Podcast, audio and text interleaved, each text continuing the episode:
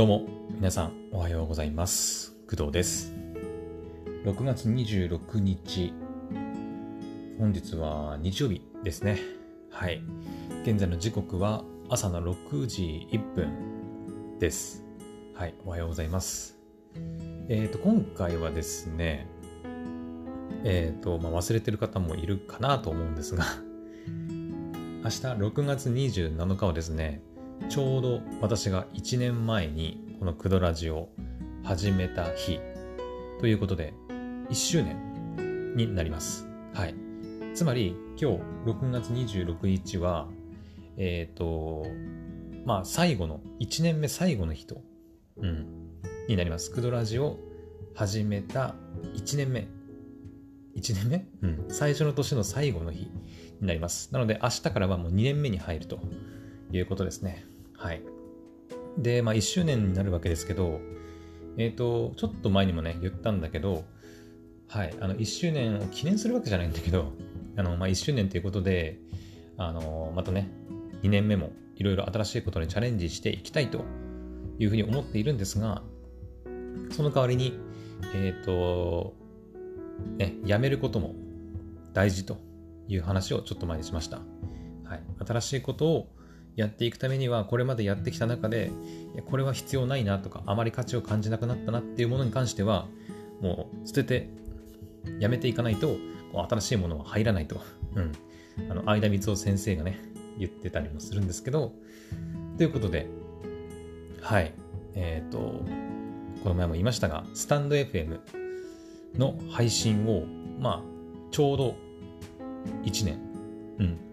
まあ、今日のね、この配信をもって、スタンド FM の配信を、まあ、完全にやめるというわけではないんですけど、そのやっぱ一時、うん、投稿をやめようかなと思っております。無期限停止って感じかな。うん。はい。この配信が、ね、スタンド FM に投稿される最後、最後っていうかまあ、旦最後のエピソードになります。はい。なので、あの、スタンド FM でね、普段聞いてくれている方がね、もしいましたらね、この配信ね、聞いてたら、これが最後になるということだけちょっと、うん、押さえておいてほしいなと思います。で、えークドラジのね、投稿とか配信自体は、あの、今後も全然やっていきますので、もしね、あの、今後もクドラジ聞いてくれるっていう方は、えースタイフ、スタンド FM ではなくて、他の Amazon Music がおすすめではあるんですけど、Amazon Music とか、Apple Podcast とか、Spotify とかね、そういったプラットフォーム、まあ、YouTube とかでもいいんですけど、はい。まあ、そういった他のプラットフォームで聞いてほしいなと思います。はい。ただ、その、やめると言っても、アカウントを閉鎖、閉鎖っていうか、まあ、削除するとか、これまで投稿してきたエピソードが聞けなくなるようにしたりするわけではないので、うん。そのまま、あの、まあ、放置みたいな感じかな。うん。って感じにはなるので、まあ別に過去のエピソードはね、スタイフで聞くことはできるんですけど、最新のエピソードとかについては、今後はちょっとスタイフは一旦停止というふうになります。うん。まあ、今後ね、そのスタイフがもうどんどん伸びてきて、プラットフォーム的にね、プラットフォーム的に伸びてきて、こう、スタイフの勢いあるなと感じたら、再開するかもしれないということです。はい。まあ、言ってしまうと、今はそこまであまり、うん、魅力を感じてないということになっちゃうんですけど、はい。で、えーこの配信では、今回のね、この配信、ラストですけど、まあ、せっかくなんでね、スタンド FM、えー1年間、ほんとちょうど1年なんだよね。うんえー6月の27日、去年のね、去年の6月27日から、このクドラジオスタートして、最初アンカーとスタンド FM で確か始めたはずなんだよ。確かね。うん。なんだけど、えーまあ1年間、ほぼ毎日かな。うん、ほぼね。うん、毎日ではなかったんだけど、ほぼ毎日やってきて、エピソード的には600いかないぐらいだから。エピソード数どのぐらいだっけな今回ので、あ、600はさすがにいかないか。554かな。うん。今回のこの配信がちょうどスタイフに投稿される554話目のエピソードですね。途中ね、あのアンカーにだけ投稿したエピソードも実はあったりするんで、あの、えっ、ー、とね、アンカーとかは、本当の総合的なエピソード数はもっとあるんだけど、うん、あるんだけど、スタイフに投稿されるエピソードとしては、今回が554話目となりまして、えー、一旦、まあ、あの、最後のエピソードとなります。なので今回は、えー、スタンド FM を、えー、1年間、ちょうど1年やってきて、まあ私がね、スタンド FM の配信をやめた、まあ理由っていうのかな。うん。やめる、一旦やめる理由とか、あとは、その理、その理由によ、なんていうの？理由の理由とかしな。えっと、まあ、なぜ辞めるのかについて、まあ、デそのスタンド FM をやってきて、良かった部分とか、まあ、悪かった部分っていうのをちょっとお話ししていこうかなと、はい、思っております。まあ、これからね、スタンド FM で配信をやっていきたいと思っている人の、まあ、何かしらの参考になればいいかなと思います。はい。どちらかというと、その、配信者としての、その視点の話になるので、あんまりその視聴者側としてのスタ F を利用するメリットはあんまりない、メリットというかその話せないかもしれないんですけど、うん、あくまでもスタイフで配信する人間から見たメリメリットとか良かったところ、悪かったところっていうのをちょっとお話ししていこうと思います。はい。まあ、私ね、あの、スタイフね、配信をやってるんだけど、ほとんどね、リスナーとしては全然利用してないんですよね、ぶっちゃけるとね。うん。ぶっちゃけなんですけど、本当にエピソードをただ投稿する場所として、まあ、利用しているだけで、あの、他の方のね、配信っていうのはほとんど聞いてないです。うん。ほとんど聞いてない。ちょっと申し訳ないんだけどね。うん。まあ、一応フォローさせてもらったりとか、フォローしてくれてる方もいるんだけど、うん。ちょっとね、あの、スタイフに関しては、リスナーとしては全然、うん、聞いてないということになってしまいますんで、ちょっとその辺はあまり参考にならないかもしれないんで、はい。うん。あくまで、配信者としての観点でお話ししていくっていうのを、ちょっと念頭に置いてね、聞いてもらえるといいかなと思います。はい。というわけで、じゃあ早速ね、えー、私がね、スタイフを、えー、ちょっとやめる理由まあ、配信者として、ここは良かったなっていう点、悪かったなっていう点をお話ししていきます。はい。まあ、最初にじゃあ、良かった点っていうのをお話ししていこうかな。うん。まあ、悪かったところがあるから、まあ、やめるわけですけど、ですからね。うん。悪かったところをちょっと後にお話しするということで、まずね、えー、スタイフを1年間、まあ、約 554? 約じゃない、554か。エピソードを投稿してきて、私が感じたスタイフで配信するメリット、良かったところっていうのをお話ししていきます。はい。えー、まず一つ目。まず一つ目はね、簡単に音声ライブができるっていうところかな。うん。ですね。あのー、まあ、音声のライブ配信プラットフォームって他にもあると思うんですけど、えー、それこそ、まあ、誰でもできるわけじゃないけど、 Voicy とか、うん。あとなんだっけ。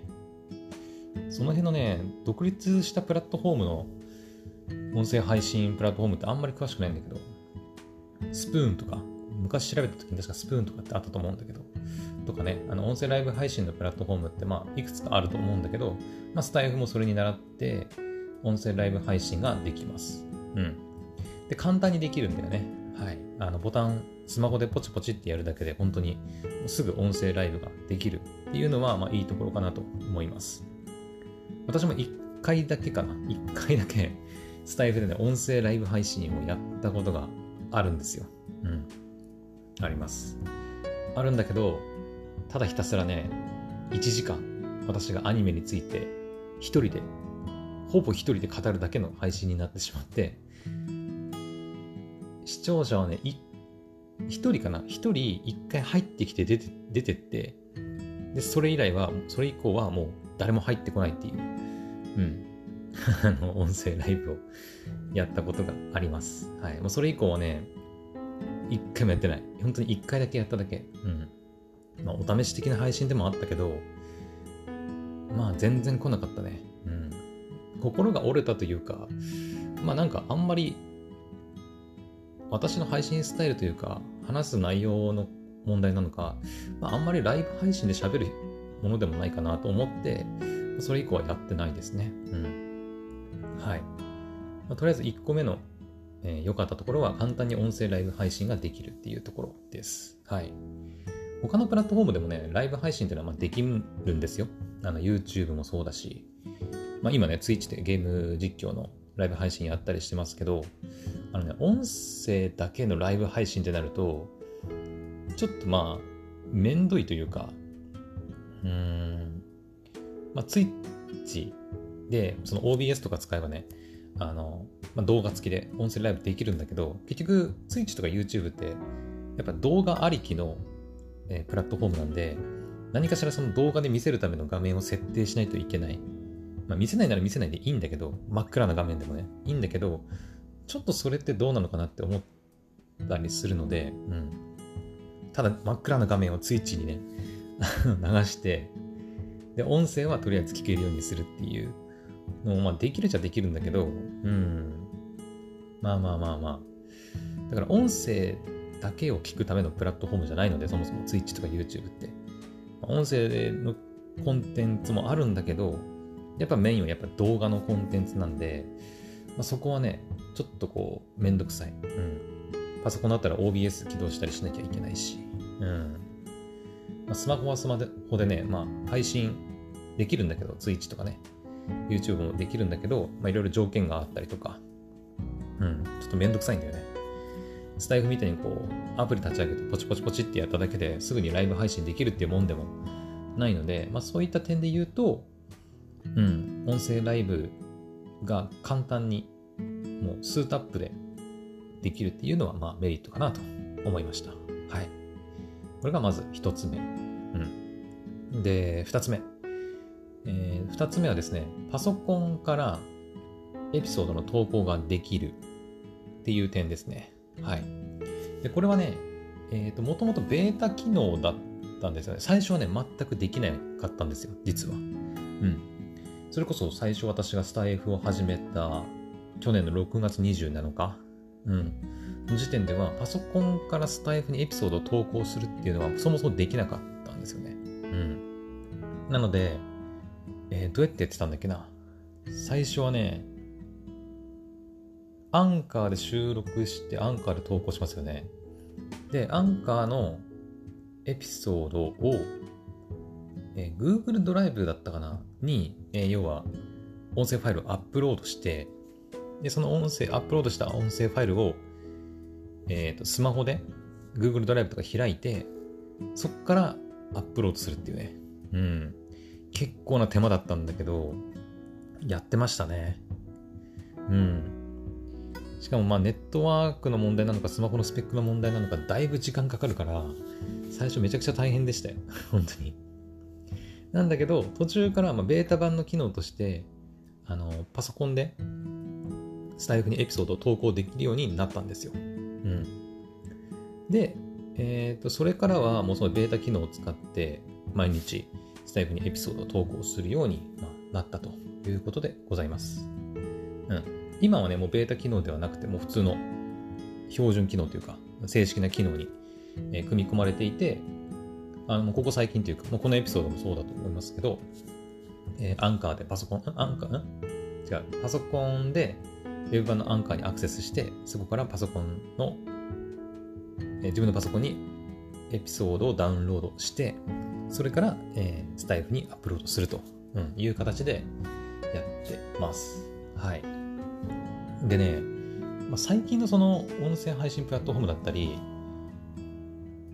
うん、まあ音声配信だけじゃないんだけど、そのアプリって、やっぱその手軽さみたいな部分を結構意識してるのかなというところもあって、どっちかっていうとやっぱスマホで簡単にできるっていうところをね、結構推してる部分があると思うんだけど、あのスマホだとやっぱできることが限られてくるというか うん。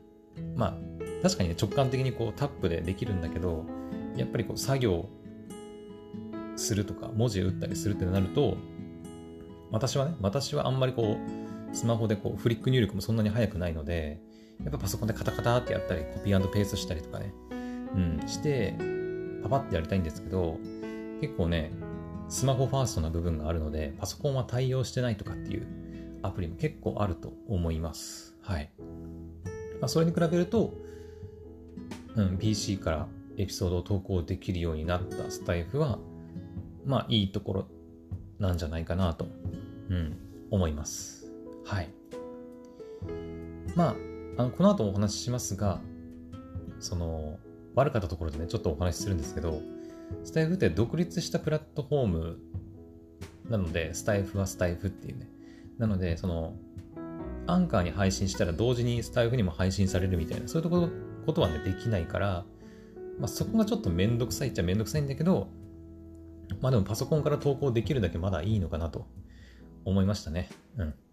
ちょうど1年ぐらい前の私からすると、あの、パソコンで投稿できるっていうだけで、あの、うん、めちゃくちゃ良くなったんじゃないかなと思います。はい。っていうのが、えー、2つ目のいいところです。はい。そしてじゃあ3つ目。3つ目はですね、収益化ができる、え過去条件がありという点です。はい。スタンド FM はね、えー、収益化できます。はいまあ、要はお金が稼げるプラットフォームでございます。うん。まあ、お金稼げるプラットフォームもたくさんあるっちゃあるんだけど、うん。えっ、ー、とね、なんだっけ、スタン、えっ、ー、と、略称なんだっけな、S、S、SP、SPP だとちょっと忘れたな。うん。まあ、要はパートナープログラムっていうのがあって、えフォロワーがね、1000人以上が最低条件だったかな。うん。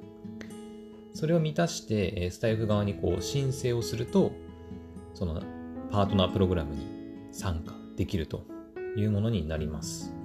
で、それに参加すると、再生回数なのかな？結局私はそれに参加できること、フォロワーがいないので、ちょっとあのそこの辺の詳しいことはわからないんですが、まあ、そのパートナープログラムに入ると収益化できるようになるみたいです。はい。うん。で、あとは、そうだね、メンバーシップ機能があって、これはね、あの別にそのパートナープログラムとは別の機能なんで、えっ、ー、と、自分でね、えー、月月額だったかな？月額いくらって設定してメンバーシップ機能をつけることができて、そのメンバーシップに加入してくれている人にだけ、えー、お届けできるエピソードが配信できるようになったりとか、まあそういった機能もあります。私はやってないです、メンバーシップ機能は。うん。まあ、正直、うーん、なんだろう。お金を、うーん、難しいんだよね。まあ、メンバーシップやったところでみたいな感じもあって、私の場合は。うん。どっちかっていうと、もうとにかくたくさんの人に聞いてもらいたいみたいな部分がね、あるんで、メンバーシップはなんかやらなかったね。うん。ね。まあメンバー限定のね、配信とかやってもいいんだけど、やったところでだね、気もするので、結局やってえメンバー限定のエピソードって出したとしても、メンバーがほとんどいないんじゃ、聞いてくれる人が、まあ、まあ、1人例えばいたとして、その人しか聞けないって、どうなのかなって思ったりするんで、まあ、リスナーさんが増えてきた段階でやったりするのはいいかなと思うけど、私みたいに、あまりね、こう視聴者がいないとか、フォロワーがそんなにいないっていう状態でやるのは、まあ、どうなのかなっていう気はしますね。うん。はいまあ、私はやらなかったですけど、そういったメンバーシップ機能を使っての収益化もできるようになっていますと。うん、あとは投げ銭もね、確かありますよね。はい。これもね、あの私もらったことないのでわかんないんですけど、これライブ配信限定かな？ライブ配信してるときに、そのリスナーさんから投げ銭っていう形で、アイテムだったかな？なんか、うん。コインだったかな？ちょっと忘れたな。うん、そういった感じで投げ銭ももらうことができると。うん、なので、まあ、スタイフを使えば、まあ、収益化は、パートナープログラムだったり、メンバーシップ機能だったり、投げ銭機能だったりっていうのがあるので、はい、お金が稼げるというものになります。はい、結局私はね、まあ、スタイフでお金を稼ぐことはできなかったんですけどね。はい。まあ、お金稼げるだけでも、まあ、そういう機能というか、がもう、なんていうの、そういうお金を稼げるシステムが、まあ、あるっていうだけでもね、まあ、メリットなんじゃないかなと思いますけどね。うん。はい。というのが、えー、3つ目の良かったところ。良かったところっていうかね、結局収益化はできなかったからね、良かったところなのかちょっと微妙ですけど。うん。はい。です。そして、まあ、良かったところ、最後かな。えー、4つ目。で、これはまあ、当たり前っちゃ当たり前なんだけど、あの、バックグラウンド再生ができるっていうところですね。うん。まあ、そんな大した良かったところでもないんだけど、しかもこれ、配信者側っていうよりは、聞く側のね、メリットではあると思うんだけど、まあ、音声配信ってどっちかっていうと、スマホに食いついて聞くっていうよりは、何かしながら聞いたりすることがやっぱ多いと思うんですよね。うん。えー、耳だけ聞いてで、目はなんか別の作業してるとかさ、っていうことが多いんだけど、まあそれをするためにはやっぱバックグラウンド再生は必須だと思うんだけど、うん。YouTube とかはね、YouTube プレミアムとかに加入しないとバックグラウンド再生できないとか、っていうのもあったりするし、うん、その辺を考えると、まあ、バックグラウンド再生が普通に、んあの特にその有料会員とかなく標準でできるのは、まあ、メリットというか良かったところでもあるけど、でまあ、音声配信プラットフォームにおいては、まあ、できて当たり前だよねっていう。できないと、ね、常にその、聞くときアプリ開いてないといけないっていうことになりかねないので、うん。でもこれって iPhone とかどうなんだろうな？iPhone。ちょっと待ってね。iPhone ってできたんだっけ？あれ ?Android はね、普通にできるんだけど。ちょっと待ってね。確認します。今 iPhone が手元にあるんだけど、iPhone でスタイフ開いて、で、自分のエピソードを、じゃあ昨日のゴールデンショータイムのエピソードね、をちょっと再生しますね。で再生して、アプリを閉じる。あ、いけますね。はい、全然いけます。うん、バンクグラウンド再生できますね。OKOKOK iPhone とか Android とか関係なく、バックグラウンド再生はできる。ね。うん、OK。っていうのが、まあ、良かったところ、4つ目かな。はい。以上、4つが、えー、私がスタイフ1年間、まあ、配信者、主に配信者として活用してきたときに感じて良かったところかなと、うん、いう感じですね。うん、一応おさらいすると、1つ目が音声ライブが簡単にできる。で2つ目、PC から投稿できるようになった。うん、で3つ目、え、収益化できる。お金が稼げるってことですね。で4つ目、え、バックグラウンド再生ができるというのが良かったところです。はい。まあ、ちょっとね、無理やり、あの、上げた、ね、もの、まあ、バックグラウンド再生なんかもあったりはするんですけど、私が1年間やってきて感じたメリットです。はい。じゃあ続いて、スタイフを1年間、ほぼ毎日やってきて、私が感じた悪かったところ、うん、まあ、デメリットっていうか、まあ、悪かったところ、悪かったところ、まあ私がね、そのスタイフを今日限りでやめる理由にもなるんですけど、はい。ぜひ聞いてください。えっ、ー、とね、結構多いっちゃ多いんだけど、全部でね、1、2、3、4、5、7つぐらいあげました。まあ、あげたら切りないんだけどね、この辺はね。あげたら切りないんだけど、とりあえず7つ。まあ、多いなっていう気もしますけど、ちょっと聞いてください。えー、まず1つ目。えー、まあ、これはね、まあ、私の配信に原因があると思うので、スタイフが悪いわけじゃないと思うんだけど、うん。あの、再生回数が伸びないっていう問題ね。うん。再生回数が伸びません。はい。まあ、これはフォロワーの数だったりとか、あの、配信スタイルだったり、配信内容だったり、まあそういうのにもよるかなと思うんだけど、うん。あの、私、アンカーでもね、要は、ポッドキャストっていう、うん、RSS、RSS を使った音声配信もやったりとか、まあ、YouTube とかね、でも配信したりしてるんですけど、その辺のやっぱ再生回数と比較すると、圧倒的にスタイフでの再生回数は伸びないね。うん。アンカーはね、まあ、もちろんね、アンカーの方が RSS 機能を使ってるんで、まあ、いろんなプラットフォームにこう配信している Amazon Music とか Spotify、Apple Podcast、Google Podcast っていう感じでこう、いろんなプラットフォームにこう、バーって配信できてるっていうのもあると思うんだけど、まあ、総合再生回数がね、この前2万回を突破したっていう話をしましたが、えー、スタイフはですね、1年間やってきて、全部のね、エピソードの再生回数は結局ね、2000ちょっとしかいかなかったね。うん。現時点で2000ちょっとしかいきませんでした。はい。で、いいねされた数はね、いくつぐらいだかな ?1700 ぐらい。うん。確か。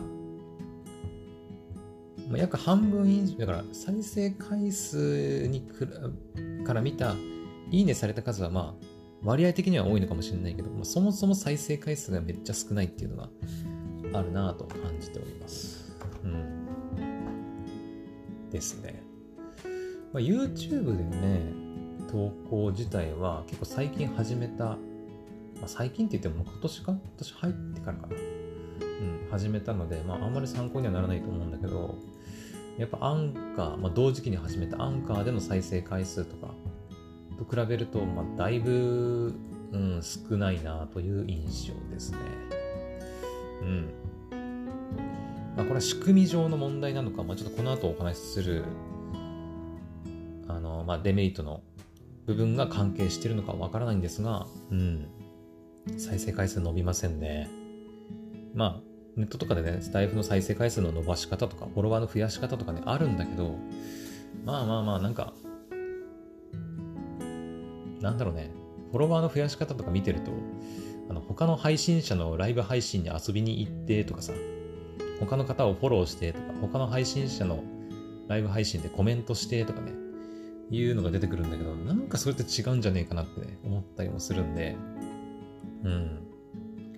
まあ、結局ね、まあ、そんな余裕もなかったんでやってないんですけど、本当にだからただ、スタイフはさっきも言ったけど、あの、私配信する、エピソードを投稿するだけで、リスナーとしてはほとんど使ってないので うん。だからっていうのもあるのかもね。うん。やれば、もしかしたらもう少しね、フォロワーとか、リスナーさんも増えるのかもしれないけど、うん。まあまあまあ、再生回数が伸びないっていうのがまず一つ目。一年間やってきて、まあ、なんか悪かったというか、これはね、まあ、私の 配信内容とかね、私が単純に悪いだけなのかもしれないけど、まあ一応上げさせていただきました。はい。で、二つ目。二つ目はですね、まあ、同じかこれね、フォロワーが増えないっていうことですね。今、現時点で27くらいかな、フォロワーさんね。うん。で、フォローが20ちょっと、25ぐらい ?20 いくつぐらいだった ?20 ちょっとぐらいだったかな。うん。なので、ほとんど相互フォローの人たち。うん。ですね。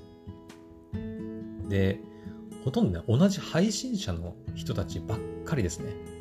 うん。あの、まあ、スタイフって、えっ、ー、と、多分アカウント作ると、まあ、YouTube と同じか。アカウント作ると自分でも投稿できるし、他の配信者のエピソード見たりとかもできるようになるっていうものだと思うんですけど、大半がね、やっぱ同じスタイフで配信してる人たちですね。うん。だからお互いに配信者同士でフォローし合ってるっていう感じですね。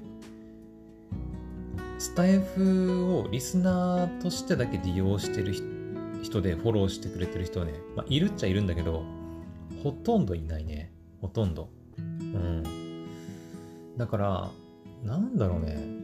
スタイフで、だからフォロワーがめちゃくちゃ多い人たちって、まあね、確認したわけじゃないからわかんないけど、まあその、本当にリスナーさんとして聞いてくれてる人、フォローしてくれてる人ってどれだけいるのかなっていう気はちょっとしちゃいますね。うん。さっきその、フォロワーとかリスナーさんを増やすための、ね、方法として他の配信者のライブ配信に遊びに行ってコメントするとかさ、みたいなね、ことをすると触れるみたいなこと言ってましたけど、それって結局、リスナーさんを増やしてるっていうよりは、ただ単純に、配信者同士でただこう相互フォローしてるからフォロワーが多いだけなんじゃないっていう気がしてしまって。うん。まあまあまあ、なんか、そういった点から、まあ、フォロワーが増えない、再生回数が伸びないっていう部分は、うん、なんか微妙かなっていう気はしましたね。うん。まあ、だから単純に私の配信のスタイルと合わないっていう可能性もありますよね。さっきも言いましたけど。うん。結構他の配信者のね、方のやつ、まあ、聞いてもいないんだけど、チラチラって見てると、だいたいエピソードの長さは、まあやっぱ、長くても10分ちょいくらい。うん。10分ちょいくらい。なんだけど、私の配信のとにかく長いからさ、今のこの配信だってすでにもう30分ぐらい喋ってるからね。うん。長いから余計にこう再生しづらいっていうのもあるのかもしれない。うん。短くまとめることもまあできるっちゃできるんだけど、いや、できるかな？いや、無理かもしんない。うん。そう、話長いんだよね。私の場合、1日に本当に1回だけ、朝この1回の配信だけなのでっていうのもあるけどね。他の方は結構ね、もう本当に喋りたいことがあったら、もうその場で撮って配信、撮って配信っていうのをやってるから、一個一個がね、短くて、かつこう、一日に何個もエピソードを投稿するっていうことになると思うんだけど、私はね、まあ去年始めた時から大体そうだったけど、あでも最初ね、1日4エピソードとかやってたんだよね、最初ね。今では本当に朝の1回だけになったけど、最初は1日4回とかね、朝、えー、お昼前、夕方、夜みたいな感じで、本当に1日4回とかやってたからね。まあ、よくやってたなとは思うけど、うん。まあ、その代わり1回の配信の長さはね、結構短かったね、最初の頃。うんまあ、最初の頃はね、やっぱ話すの、話すこと自体が慣れてなかったりもするので、最初やっぱ台本作ってたの、そう。懐かしいな、なんか台本作って、もう台本通りにしゃべるみたいなことも、ね、やってたんで、うん。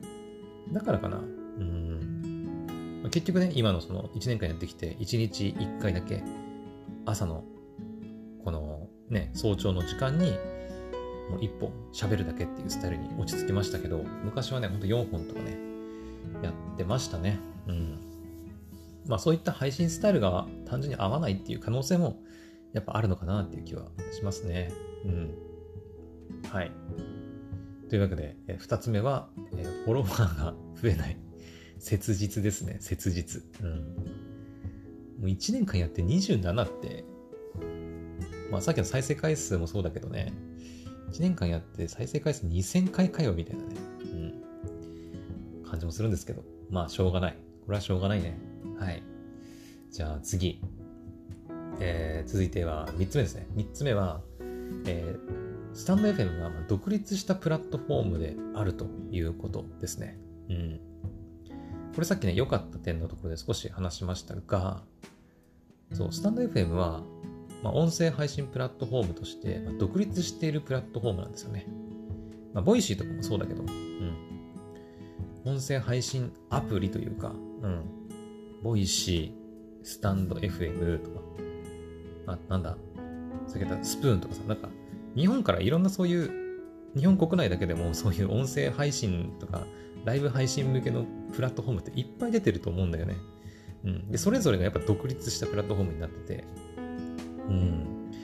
だから独立してるプラットフォームって、そのやっぱ、プラットフォームごとにやっぱエピソードを投稿したりとか、そのプラットフォームで配信しないといけないっていう部分があって、他のプラットフォームでも配信したいなってなった時に、ちょっと微妙なんですよね。うん。そう。他のプラットフォームとの連携が微妙っていうことかな。うん。まあ、私で言うと、そのアンカーを使って、えー、ポッドキャスト RSS フィードを利用した音声配信っていうのをやってるんですけど、あれって RSS っていうシステムがあるから、アンカーにエピソードを投稿するだけで、Amazon Music とか Spotify、Apple Podcast とかいろんなプラットフォーム、そのポッドキャストっていうその、のプラットフォームにもう一気にね、全部やってくれるんですよ。うん、全部配信できるっていうか。うん。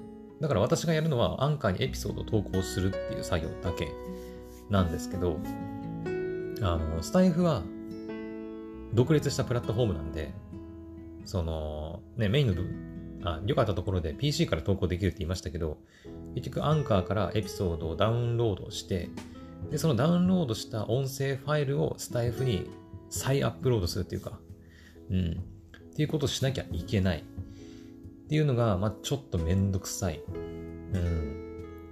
自動的にね、それこそ RSS 対応してて、アンカーで配信したエピソードをそのままスタイフでも引っ張ってこれてね、配信できるんであれば、あのまあ、今回みたいにスタイフをやめるっていうことにはならないんだけど、だからあくまで、そのプラットフォームの一つとしてね、使えてたらよかったんだけど、毎回毎回ね、スタイフはスタイフで投稿しなきゃいけなくて、で、再生回数も伸びないし、フォロワーも増えないし、あんまり聞かれてないなっていうのに、わざわざね、投稿しなきゃいけないっていうのがあって、いや、めんどくせえなってちょっと思ってたんだよ。まあ、だからね、あの、今回スタイフをやめるっていうことにもつながってるんですけどね。うん。ですね。まあ、それで言うと、YouTube とかね、Twitch もまあ、アンカーと連携できてるわけではないんだけど、うん、アンカーとかね、YouTube とか Twitch ってやっぱ、日本のね、国内の会社が作ってるっていうよりは、やっぱ海外の有名なね、アンカーで言うと Spotify とかさ、YouTube は Google、Twitch は Amazon だったりするんで、その、やっぱ、知名度的にはやっぱすごいじゃないですか。Twitch、YouTube、アンカーとか Spotify ね。まあ、そういう知名度がやっぱあったりするんで、他のやっぱ連連携するためのサービスが豊富にある。うん。それこそ、アンカーと YouTube をつなげているのが、まあ、ヘッドライナーっていうサービスがあって、これも海外のサービスなんだけど、アンカーに投稿したエピソードから自動的に、その、オーディオスペクトラム動画というか、まあ、YouTube のね、あの私のポッドキャスト動画見てもらえればわかるんだけど、あれは私が個別に自分でね、作ってるわけじゃなくて、あれ完全自動で作られてるんですよね。うん、YouTube に投稿までね、全部やってくれるんで、そう。だからアンカーと YouTube の橋渡しをそのヘッドライナーっていうサービスがやってくれてるっていう感じになります。はい。YouTube は YouTube で Twitch との連携がね、あったりしてて、最近ちょっと調子悪いんだけどね。調子悪いんだけど、まあ、そういった連携もできたり、Twitch のライブ配信動画を YouTube にエクスポートしたりとかさ、うん。そういったのができたり、まあそういった連携がね、結構できるんだけど、YouTube、Twitch、アンカーとかね、できるんだけど、やっぱスタイフとか、日本のやっぱ独立したプラットフォームってその点がちょっと微妙かなと、うん、思いまして。うん、微妙だね。めんどくさい。めんどくさいです。うん。さっきも言ったけど、アンカーに投稿して、ね、スタイフにも自動に投稿できるような仕組みがあればね、別にスタイフやめる必要はないんだけど。あ、あとはあれだ、IFT っていうね、あの、自動化するためのツールがあるんですけど、いろんなアプリケーションと連携してね。うん。それこそ、エピソードが投稿された時に自動的に Twitter に投稿するとか、あれはもう IFT っていうのを使って、私は自分で Twitter 投稿してるわけじゃなくて、あれも自動的にツイートされているような感じになります。まあ、ボットみたいなもんなんだけど。うん。そんな感じでさ、IFT とスタイフが連携できて、例えば RSS フィードが更新された時に自動的にスタイフにその更新されたやつを投稿するとかできればいいんだけど、結局 IFT も海外のサービスだから、ですよね。多分そう。全部英語だからね。英語だから多分海外のはず。なんで、うん。日本の独立した音声配信プラットフォームであるスタイフとは連携できないっていうのもあって、うん、まあ連携してね、なんとかいろいろ自動化できるとか自動化したいんだけど、まあうまくいかないという感じなんで、うん、その辺が微妙かなと感じました。うん。なのでまとめると、まあだから独立プラットフォームであり、他のプラットフォームとの連携がまあ微妙かなというのが、まあ、悪かった、悪いところかなと思います。はい。よし、じゃあ次、えー、4つ目。4つ目は、まあ、3つ目のね、まあ、デメリット、悪かったところと関連するところではあるんですけど、えっ、ー、と、日本のね、プラットフォームですよね、スタイフって。うん。だから、日本ユーザーが、まあ、まあた多分だけどね、おそらく多いですよね、日本ユーザー。だから、あの、海外に自分の配信を届けたい人には向いてないと思います。うん。その日本人向けにね、えー、例えば英語を学習するための配信をするとかであれば、まあ、いいとは思うんだけど、うん。海外の人に、なんか英語で伝えたいとか、ね、っていう人には、まあ、向いてないなと思います。あくまでもだからスタイフって日本ユーザーが使う音声配信プラットフォームだと思うんで、うん。まあでも日本の今後市場考えると、日本だけに絞るってどうなのかなって思ってて、私は最近ね、その Twitch とか、まあ、YouTube とかね、グローバルなプラットフォームをなるべく利用したいなと思ってるんですけど、うん。だから、もし私がね、英語が喋れるんだったら、なんかわざわざスタイフで、まあ、日本がすごい好きとかさ、海外の人が日本にいて、その日本人向けに、なんかその海外の魅力を伝えるとか、そういうんだったら別にいいと思うんだけど、あくまでそのリスナーが日本人向けだからいいんだけど、日本じゃない、英語が喋れて、えー、日本だけじゃなく海外の人にも聞いてもらいたいっていう人には、スタイフは、うん、向いてないと思います。だったら普通にアンカーとか、Twitch とか YouTube とかでやった方が、ね、海外ユーザーももうバリバリいるので、うん、再生回数だったり、フォロワーだったりね、部分はもう圧倒的に多いと思います。はい。だからまあ4つ目のデメリットとしては、日本のプラットフォームだから、海外に届けたい人には向いていないと、うん、いうことです。はい。で私もさっきも言いましたけど、今後はなるべくね、海外にも目を向けて、うん。まあ、音声配信だからさ、厳しいんだけどね。うん。私、日本語でバリバリ日本語で喋ってるから 海外の人に聞いてもらうのは難しいんだけど、うん、まあ、ツイッチの方でね、今ね、こう字幕をつけて配信したりっていうのを考えてるんで、まあ、そういった感じで海外の人にも聞いてもらいたいっていう人には、スタイフはおすすめしません。はい。というわけで、次。えー、5つ目かな ?5 つ目。えっ、ー、とね、アーカイブをダウンロードできないというところですね。うん。ダウンロードできません。アーカイブっていうか、あの、なんていうのかな。アーカイブか。一旦スタイフにアップロードしたエピソードをダウンロードしたりっていうのができないんだよね。うん。できません。そこがね、ちょっと微妙だね。だからスタイフでライブ配信、あ、ライブ配信できるんだっけなあれどうだったかないや、できなかったはず。だから私、一回だけライブ配信やったことがあるって言いましたけど、あの時ライブ配信もやりつつ、同時録音もしてたからね。うん。パソコンかなんかで、録音もベットして、スタイフはスタイフでライブ配信するっていう感じにやってたんで、うん。スタイフでライブ配信してアーカイブが残りますよね。でそこからライブ配信した音声をダウンロードしてアンカーに再アップロードするみたいなことがね、できないんですね。うん。そこは微妙だよね、やっぱね。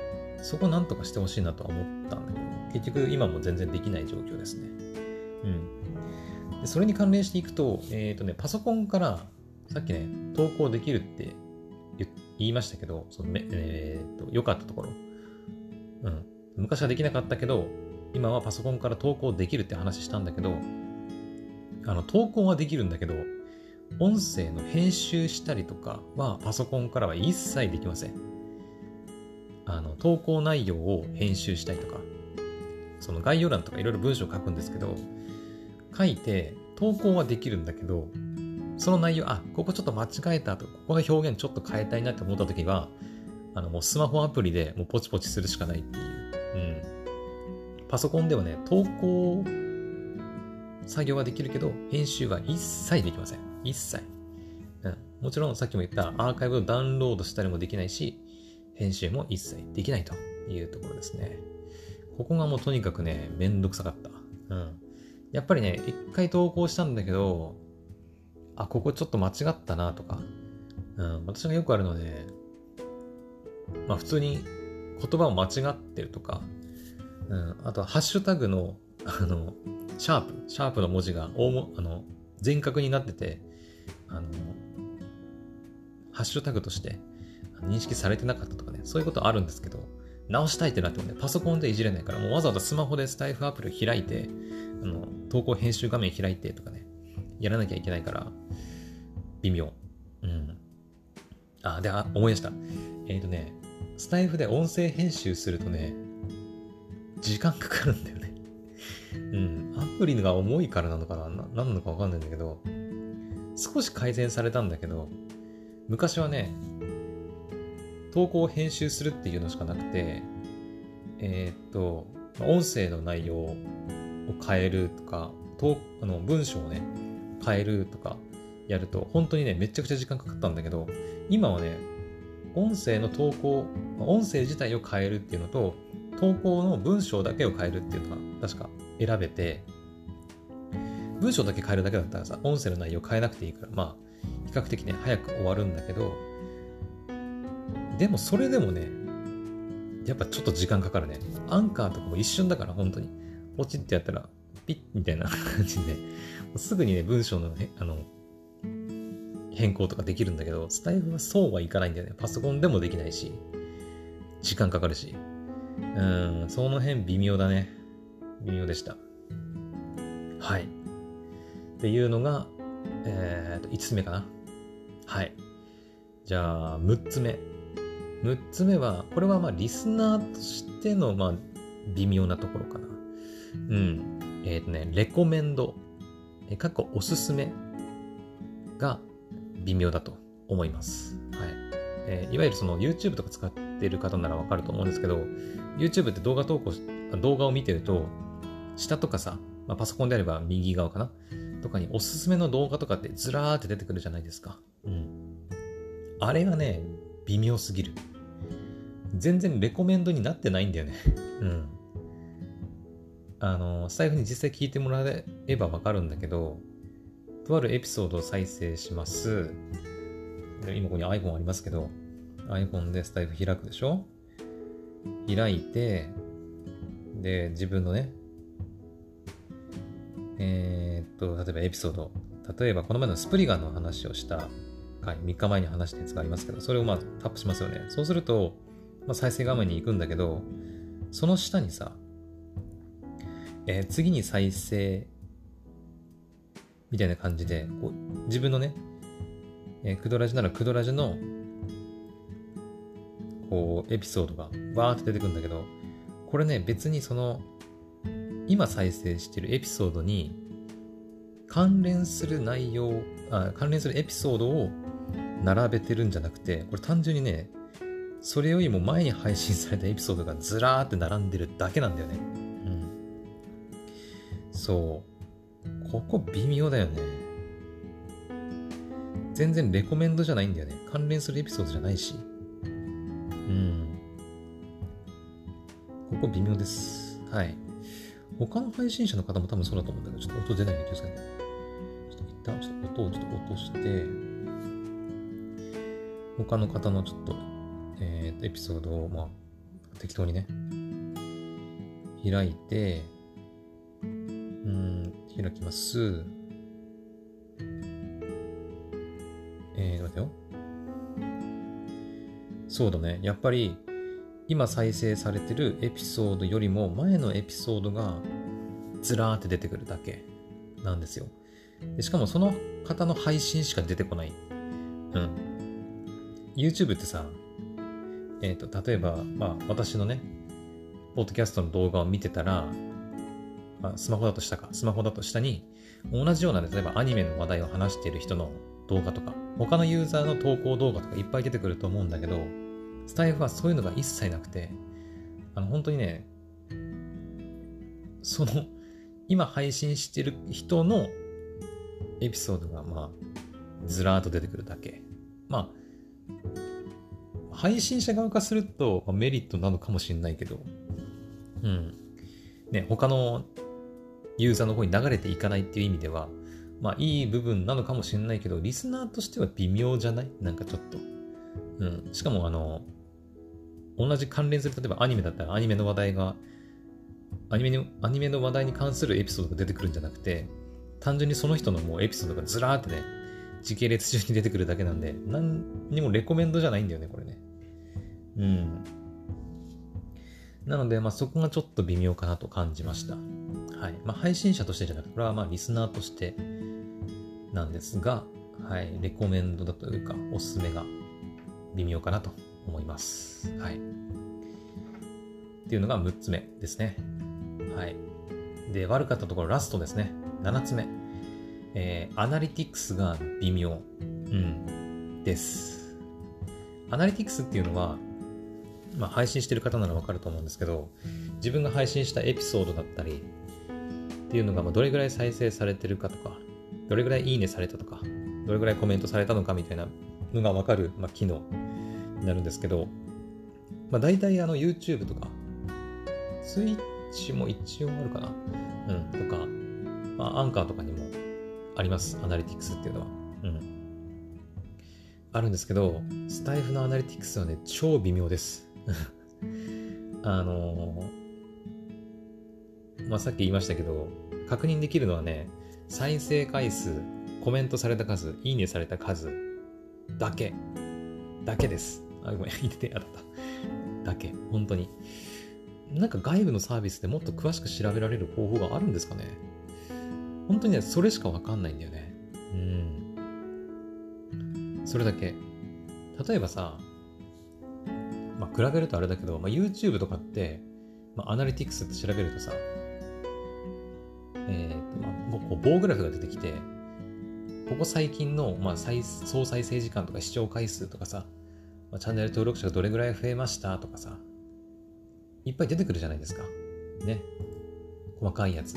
で、視聴者が、あの、どれぐらいいるのか、インプレッション数とかさ、視聴時間とかもいろいろ出てくると思うんだけど、あのね、その辺をね、調べるためのね、機能が、まあ、アナリティクスに全然ないんだよね。全然ないです。うん。